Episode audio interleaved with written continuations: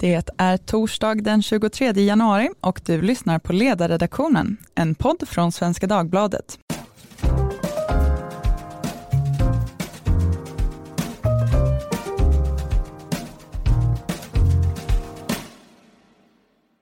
Jag heter Katarina Kärkenen och idag ska vi prata om en specifik typ av organiserad brottslighet, nämligen den som sker i mc-gängen. De senaste dagarna så har ju nyhetsrapporteringen präglats av de sprängattentat som har skett runt om i landet. För en vecka sedan skedde en kraftig sprängning på Gyllenstiernsgatan på Östermalm i Stockholm och igår kunde polisen gripa en man som nu misstänks för grov allmänfarlig ödeläggelse. Vi vet ju ingenting säkert om det här fallet ännu ska sägas, men enligt uppgifter till SvD så handlar det om en man som har kopplingar till mc-gäng. Och med anledning av detta så diskuteras nu på flera håll huruvida mc-gängen är på väg tillbaka och om det i så fall är ett hot som det svenska samhället har försummat. Är det så? Hur skiljer sig det här från annan sorts organiserad brottslighet? Och vad gör vi åt det?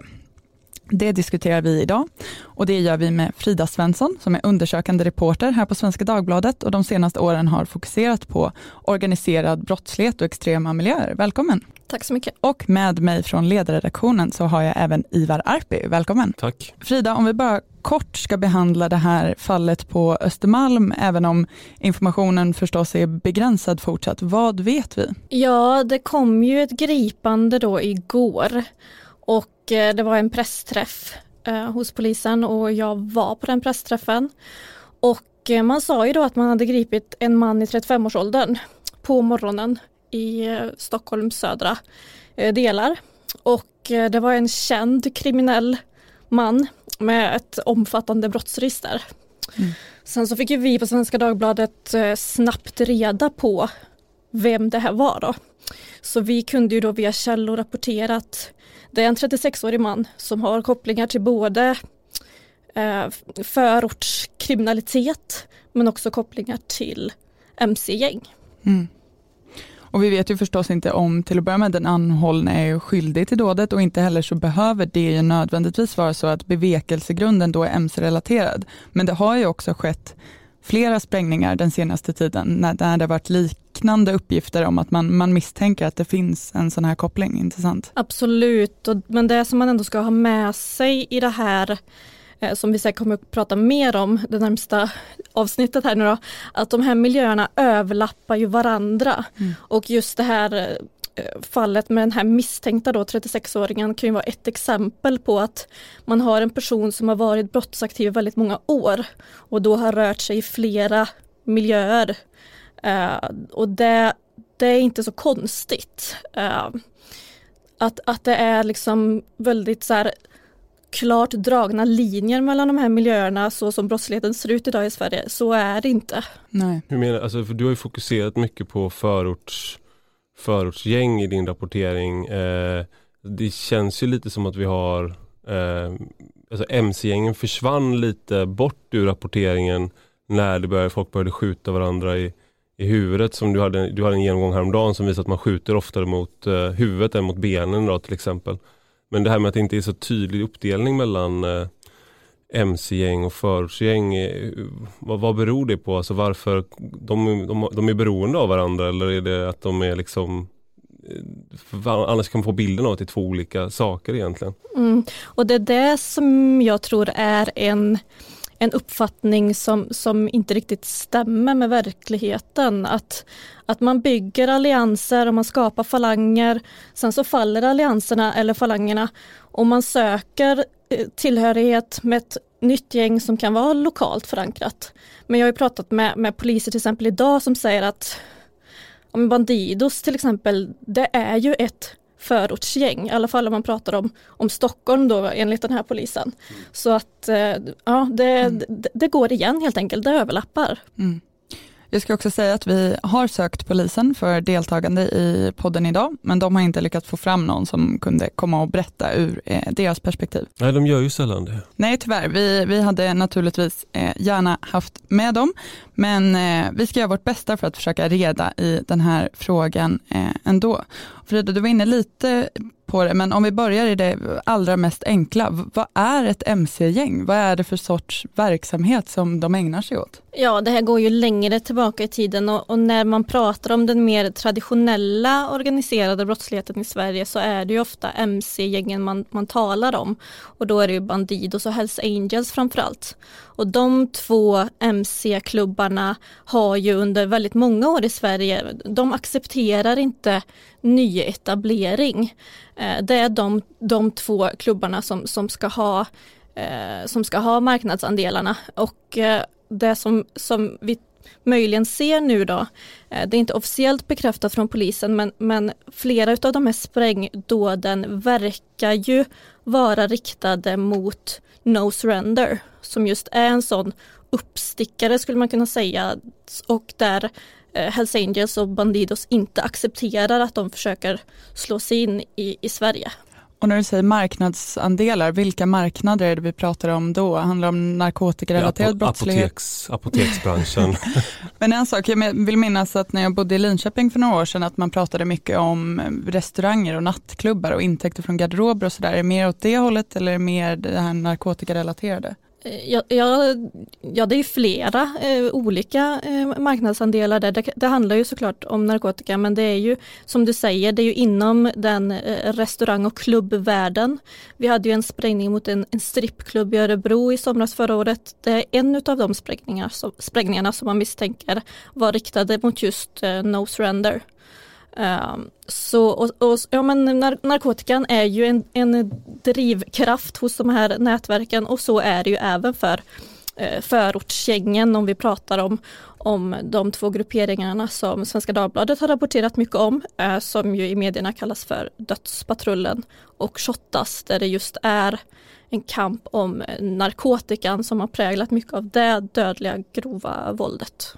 Så en, en sak som jag som jag har hört, som jag tycker var, när man läser om Hells Angels och man förstår, det är ju en, alltså en franchise. Så att du, som att en, om du vill etablera en lokal 7-Eleven då tar du över liksom ett koncept men det är fortfarande du som driver butiken. Liksom. Men då måste du ställa upp på vissa standarder, du måste bli accepterad. Uh, och, och, det är No Surrender och en, en annan mc-klubb, Saturada, uh, eh, som är ett nederländskt mc-gäng. De kan vara väldigt starka, till exempel Saturada har etablerat sig i Holland och lyckats, uh, och det är därifrån de kommer. Och, och där, har de, eh, där försöker de, så försöker de exportera men då måste de ha människor som kan, som kan driva det i Sverige för att få förtjäna västen eller vad man ska säga då. Eh, och då kan de eh, dra till sig till exempel människor som eh, har slut, blivit utkastade ur Hells Angels eller mm. är från gamla grupperingar. Så No Surrender består eh, till stor del av folk från gamla Original Gangsters och Black Cobra och som är tidigare kriminella miljöer. Eh, så att det är inte heller så att pol alltså polisen kan känna till personerna men personerna kan ha rört sig mellan olika grupperingar. Eh, så att det, det, kan vara så att No Surrender förlorar, eh, alltså inte lyckas etablera sig. Men de här personerna sen skulle potentiellt sett kunna gå till ett nytt gäng och fortsätta sin kriminella karriär. Jag ska lägga till en sak också eh, kring marknadsandelar och eh, förmågan att eh, ta plats så att säga. Och då kan det vara att i vissa städer har man från, från MC-klubbarna så lättare att infiltrera samhället och samhällsfunktioner. Medan man i andra städer, då, då är de här mer klassiska då förortsgängen så pass starka att det, där eh, går man inte in så att säga. Där riskerar man inte konflikter. Eh, men att, men att i, i andra mindre städer längre bort från, från Stockholm och Göteborg, där mm. kan man ha större möjlighet att komma fram. Och Det här såg man i Göteborg för några år sedan, just att eh, mc-gängen eh, blev utslängda från förorterna kan man säga. De förlorade förorterna och narkotikan i förorterna. Eh, men till exempel där jag kommer ifrån i Göteborg, i Majorna, där har Hells Angels och Red and White Crew, alltså i vissa andra områden där man av, av rent etniska skäl till exempel har lättare att vara kvar. Alltså att det finns vad ska man säga, pursvenska svennebananer till exempel, då kan man ha lättare att vara kvar av sådana skäl. Eh, Medan eh, man har svårt att konkurrera eh, rent demografiskt i områden där familje, alltså kriminella familjer kan ta över eller eh, människor som växer upp tillsammans som Shottaz och Dödspatrullen, folk som har vuxit upp tillsammans och som är beredda att använda jättemycket mm. våld. Eh, då har man haft svårt att stå sig. Går det att säga någonting om den liksom sammanlagda omfattningen eller hur stor andel av den organiserade brottsligheten som det här utgör? Det gör det säkert. Jag är inte forskare så jag kan det inte på, på rak arm. Men, men det som vi, som vi var inne på i början när vi presenterade det här avsnittet att, att det här är en brottslighet som gått lite under radarn. Mm. Senast idag så pratade jag med poliser som, som, som säger att eh, man inom mc-världen, man har liksom omgrupperat sig, man har flyttat fram sina positioner i Sverige samtidigt som mycket fokus har legat på förortsgängen och att man har försökt att ringa i varningsklockan men, men inte så mycket har hänt. Um, och, och jag kan väl delvis förstå det. Det finns ju en bild av att vi eh, journalister har liksom en eh, förmåga att, att, bara kunna ha en sak i huvudet samtidigt så att säga. Eh, men, men samtidigt så de nya nätverken som har etablerats och att det har blivit så många fler nätverk idag än vad vi har sett tidigare, då är det ju inte mc-klubbar vi, vi talar om. När det är 16-åringar som skjuter mm. ihjäl varandra med automatvapen i Rinkeby, då måste vi rapportera om det. Mm. Eh, och, och eh, jag, jag, tycker absolut inte att rapporteringen om, om de nätverken har varit omotiverat omfattande på något sätt. Man önskar att man hade lite mer, eh, vad ska man säga, simultankapacitet överlag. Man ska inte skylla bara på liksom rapporteringen men att man, det är väldigt lätt så att man, alltså just nu till exempel så skriver ingen om terrorister eller islamism. För nu har det inte hänt något. Sen så kanske det kommer ett terrordåd så kommer vi skriva om det i ett halvår och vara jätteallvarliga med det och sen så händer något. Så det är ju lite sådär man springer på den senaste bollen. Men en sak som jag tycker är lite läskig med med just att det har varit ganska tyst om mc-gäng det är den här tanken att det, när det är som mest, det är som, när det är väldigt mycket våld så blir man väldigt skrämd av det. Till exempel att någon blir skjuten i huvudet. Men ibland så är det kanske den organiserade brottsligheten har en, kan ha en större påverkan när den inte är så våldsam. Jag tänker till exempel på, på Sicilien till exempel så har de garanterat en större lokalsamhällespåverkan från maffian än vad vi har från organiserad brottslighet här. Eh, men det är mycket mindre våld där.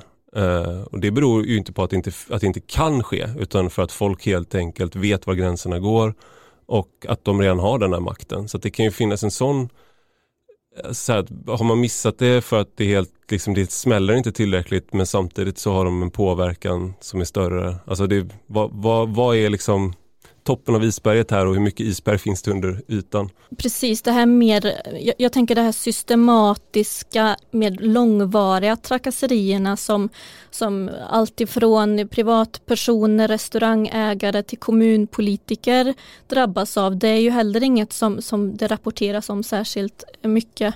Eh, men en fråga eh, nu tycker jag, tycker jag som, som är intressant är ju att vi, vi, fokuserar ganska mycket på, på vem och vilka som ligger bakom och det ska vi såklart göra men en väldigt springande fråga just nu är ju också hur man kommer över de här eh, stora partierna eh, sprängmedel mm. och hur kontrollen ser ut kring det. Och att, vi, att det då verkar vara eh, inom den här nätverkskriminaliteten, att man där har eh, stor och liksom enkel tillgång till, till de här eh, sprängmedlen. Det är ju en sak, men vad händer när det hamnar i, i händerna på, på islamistiskt motiverade personer? Eh, just eh, kontrollen kring, kring de här sprängmedlen, det, den frågan är fortfarande lite obesvarad just nu. Alltså en, du har ju rapporterat mycket också om eh, eh, islamister när det var, när, när det, var det vi, vi pratade mest om. Men då just att det är en sak som man har sett är ju just att eh, det är, sker en hel del samarbete mellan eh, alltså yrkeskriminella och islamistiska nätverk för att man rör sig i samma miljöer i, eh, alltså rent bostads, i samma bostadsområden och det kan vara att du för detta yrkeskriminell blir islamist, så, så man känner varandra. Och man har använt varandras rutter också vad jag vet. och sånt där. Så det här är väl liksom en, det är väl ett ganska, man ska inte spekulera för vilt, men det är väl ändå ett scenario som inte är helt otroligt att tänka sig just att om det här finns i kriminella grupper så kommer det kanske kunna finnas hos islamistiska eller jihadistiska grupper. Frågan om hur man, man, kommer över detta och vad det faktiskt är. Vi, vi vet ganska lite om vad vad eh, sprängningarna har, har innehållit. Vi vet inte vad, vad explosionen på, på Östermalm, vad, vad den sprängladdningen bestod av. Var det sprängdeg, var det dynamit och det är ju väldigt oklart och svårt också journalistiskt att, att gå in i det för när vi, när vi vet mer kan vi mer börja spåra och undersöka. Jag skulle vilja efterlysa en, en, en granskning nu där man just spårar sprängmedel och hur det kommer in i Sverige, likt ungefär vapnens väg som, som SvD också eh, ha, har gjort. En sån granskning som blev väldigt bra.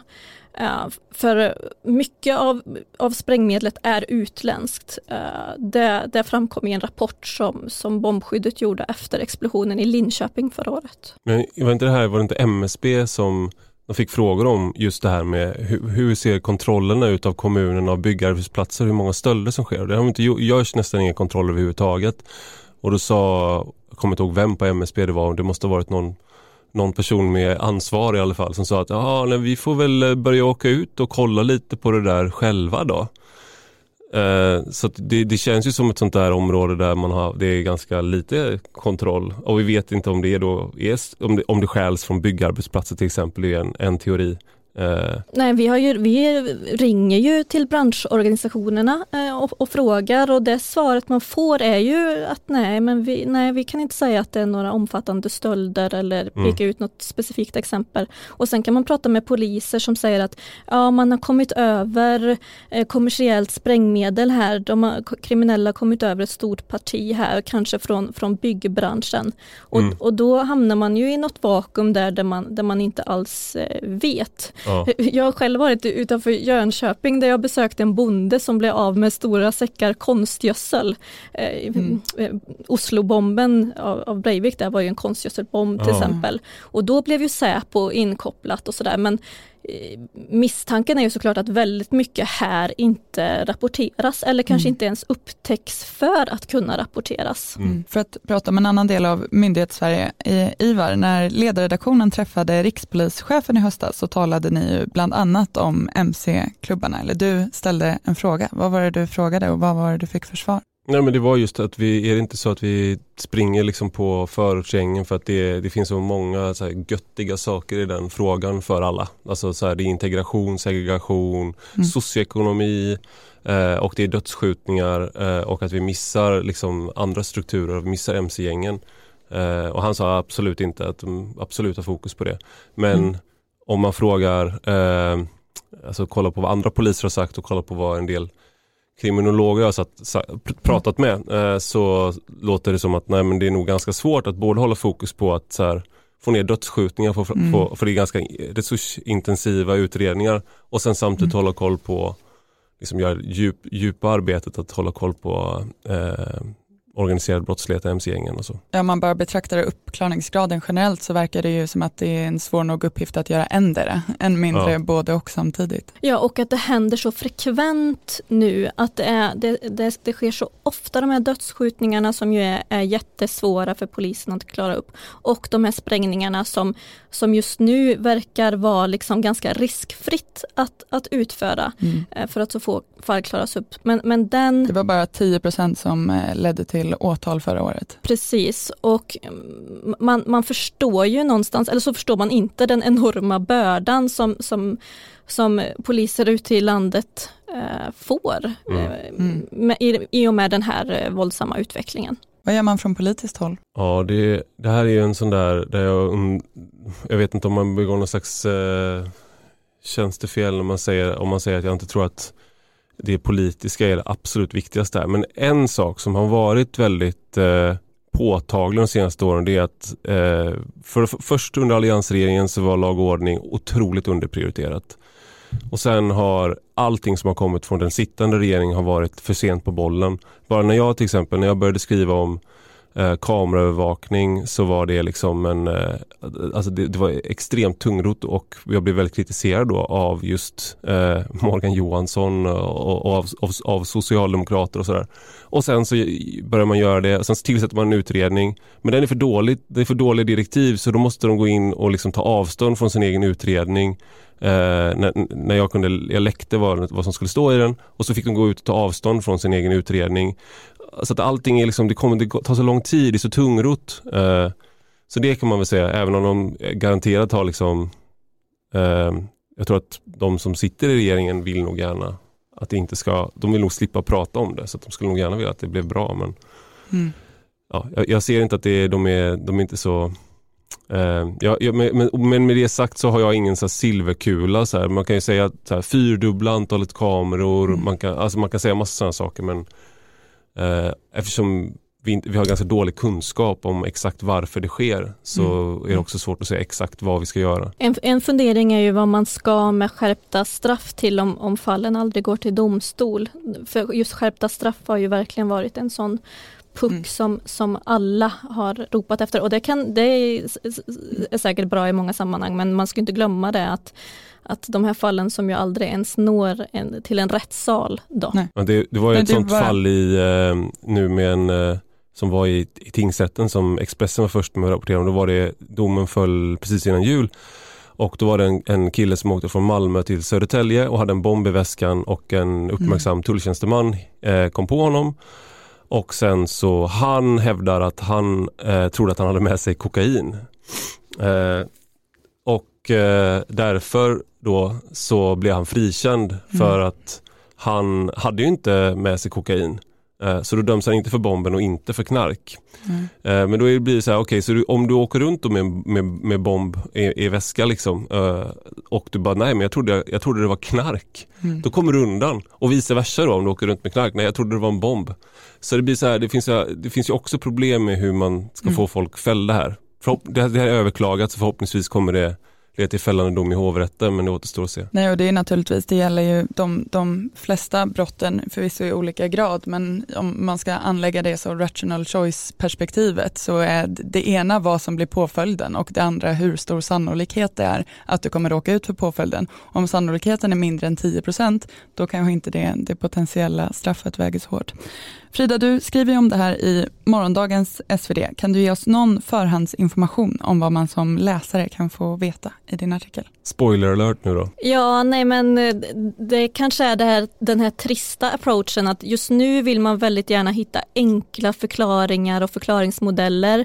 Att nu vill man bara prata MC för att vi har dåd som möjligen kan kopplas dit. Och jag går in lite på det här hur miljöerna överlappar och att just eh, bilden av ett mc-krig inte ger eh, hela förklaringen till det som sker i Sverige just nu. Intressant. Då får vi se till att läsa Svenska Dagbladet imorgon och för idag så får vi lov att sätta punkt. Eh, och jag får säga stort tack till Frida Svensson och Ivar Arpi.